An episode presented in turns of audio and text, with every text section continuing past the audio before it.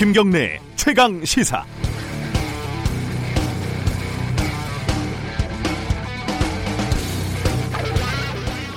채 피지도 못한 많은 학생들과 마지막 가족 여행이 돼버린 혼자 남은 아이 그 밖에 눈물로 이어지는 희생자들의 안타까움을 생각하며 저도 번민으로 잠을 이루지 못한 나날이었습니다. 그들을 지켜주지 못하고 그 가족들의 여행길을 지켜주지 못해 비애감이 듭니다. 우리는 고귀한 생명을 너무나 많이 잃었습니다. 그 희생이 헛되지 않도록 대한민국의 개혁과 대변혁을 만들어가는 것이 남은 우리들의 의무라고 생각합니다. 2014년 세월호 참사가 일어난 지 한 달이 지난 5월 19일 박근혜 당시 대통령이 눈물을 흘리면서 발표한 대국민 담화 내용입니다. 하지만 그 뒤에 어떤 일이 벌어졌는지 우리는 잘 알고 있습니다. 국가기관을 동원해 유가족을 사찰했고 본인과 정부의 과실을 은폐했고 진상규명과 책임자 처벌을 방해했습니다. 말이라는 것이 이렇게 허망합니다. 말로 먹고 사는 저도 4월 16일 세월호 참사 5주기에 뭔가 한마디 보태야 할 것 같은데 무슨 의미가 있는지 모르겠습니다. 다만 누군가에게 지겨울지 모르는 이야기를 끝없이 되씹어 기억을 올바르게 되살리는 게 저희들의 작은 할 일이라는 당연한 다짐만 드립니다. 4월 16일 세월호 참사 1825일 김경래의 최강 시사 시작합니다.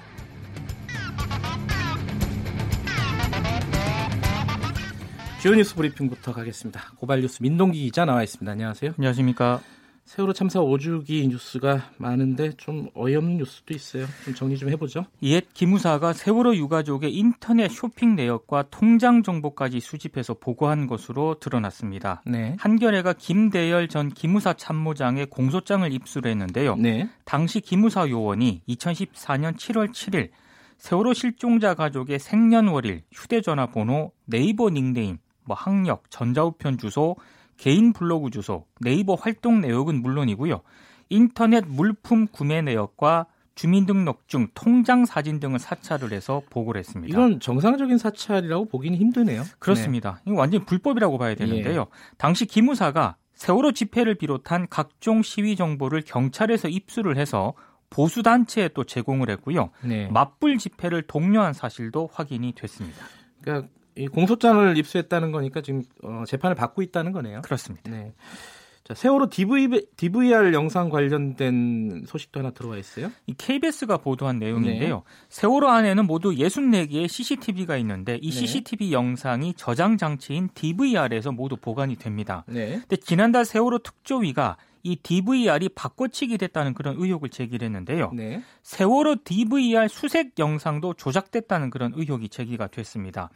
아, 세월호 참사 두 달 정도 뒤인 2014년 6월 22일 세월호 3층 안내 데스크 근처에서 해군 SSU 대원이 이 DVR을 발견을 하거든요. 네. 당일 수색 장면이 모두 헬멧 카메라에 촬영이 됐고요.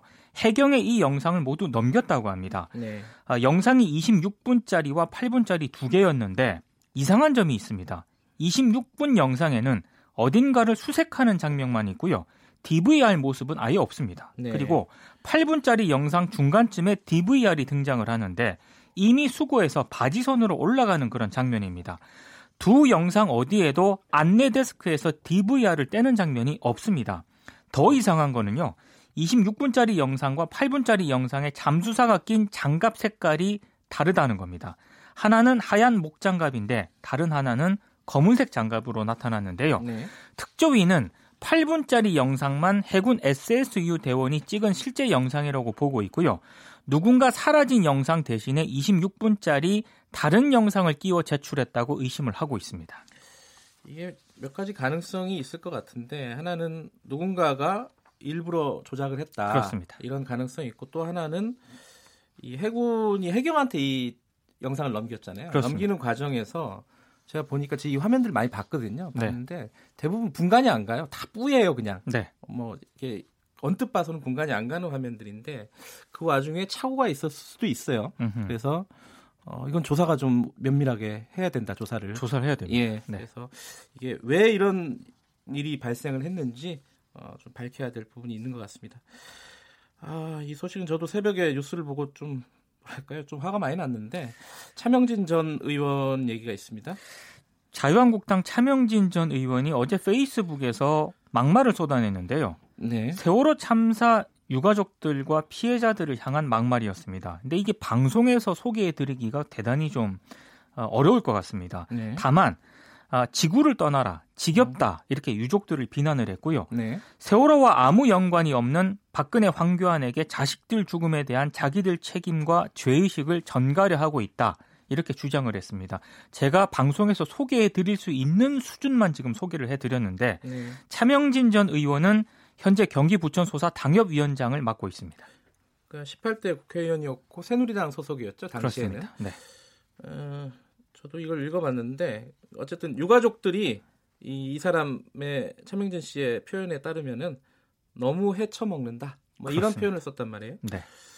저는 어, 이런 사회적인 약자들을 향한 이런 가시도친 말들이 있지 않습니까? 예. 이게 결국은 스스로에게 돌아온다라고 생각을 합니다. 네. 언젠가는. 자, 해수부가 세월호 백서를 발간을 했네요. 네, 정부의 첫 세월호 참사 백서가 이달 중 발간이 될 예정인데요. 침몰 원인에 관한 내용은 없습니다. 해양수산부 측은 논쟁이 될 만한 평가 등 주관적 서술은 가능한 한 배제를 하고 인양, 수습, 수색 등 객관적인 사실 위주로 정리를 하려고 한다고 밝혔습니다. 네. 침몰 원인을 밝히는 것은 조사 권한이 있는 이기 특조위가 해야 할 상황이다. 이런 입장을 내놓았는데요. 사실 침몰 원인과 관련해서는 지금까지 정답을 찾지를 못했습니다.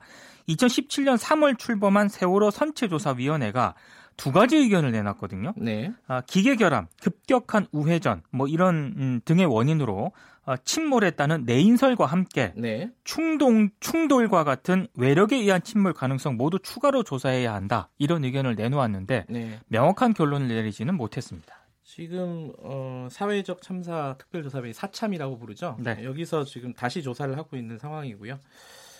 좀 결론이 내렸으면 좋겠어요. 면밀하게 조사를 해서. 그렇습니다. 자, 다음 소식으로 가보죠. 그 윤중천 관련된 소식이 있습니다. 아, 그 전에요? 네. 아, 속보를 제가 하나 좀 전해드려야 될것 아, 예, 예. 같은데요. 어떤 내용이죠? 프랑스 그 노트르담 대성당에서 네. 현지 시간으로 6시 50분, 15일 6시 50분 전쯤에 큰 불이 났습니다. 네. 지붕과 첨탑이 붕괴하는 큰 화재가 발생을 했는데요. 네. 일단 경찰은 즉각 대성당 주변의 관광객들과 시민들을 대피를 시켰고요. 소방대가 출동을 해서 진화 작업을 벌이고 있긴 하지만 지금 발생 시점에서 4시간이 넘었는데도 완전히 지금 불길이 잡히지 않고 있습니다. 아하. 공사를 위해서 지금 이렇게 공사를 중이었는데 예. 첨탑 주변으로 그 비계를 설치를 했거든요. 예. 그러니까 건축 공사 때 높은 곳에서 일할 수 있도록 설치하는 임시 가설물인데 네. 이 비계 때문에 더 진화 작업에 어려움을 겪고 있다고 합니다. 프랑스 현지 방송이 전한 화면을 보니까 그 후면에 있는 대성당 첨탑 있지 않습니까? 네. 이게 불길과 함께 연기 속으로 무너지는 그런 모습도 방송이 됐는데 아, 예. 아, 로이터 통신 등에 따르면 현장에서 아직 사상자는 보고가 되지 않았지만 네. 검찰이 화재 원인에 대해서 수사를 하고 있는 상황입니다. 우리는 아까 뉴스에서도 나왔었는데 어, 남대문 화재 사건이 떠올라요. 그렇습니다. 예. 인명 피해 없었으면 좋겠고 빨리 진화가 됐으면 하는 바람입니다. 자, 김학의 사건 관련된 어, 소식이 하나 들어와 있네요. 윤중천 씨가 문제의 동영상 CD 속 사람은 김학의 전 법무부 차관이다 이런 취지로 말한 영상이 공개가 됐습니다. 네. MBC가 어제 이제 이 영상을 공개를 했는데요. 아, 윤중천 씨가 동영상 남성이 김학의 전 차관이라고 확인하는 듯한 발언을 한 것은 이번이 처음입니다. 네. 아, 윤 씨는 이 영상에서 2013년 검찰이 김학의 전 차관을 제대로 처벌하지 않고 봐줬다 이런 취지의 발언도 했는데요. 여러 가지로 좀 파문이 일으킬 것 같습니다. 그리고 네.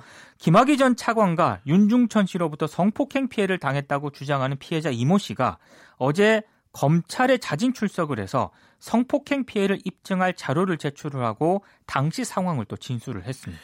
그 윤중천 씨가 예전에 수사할 때와는 다르게 굉장히 협조적이에요. 지금 분위기를 보면 태도가 많이 바뀐 것 네. 같습니다. 네.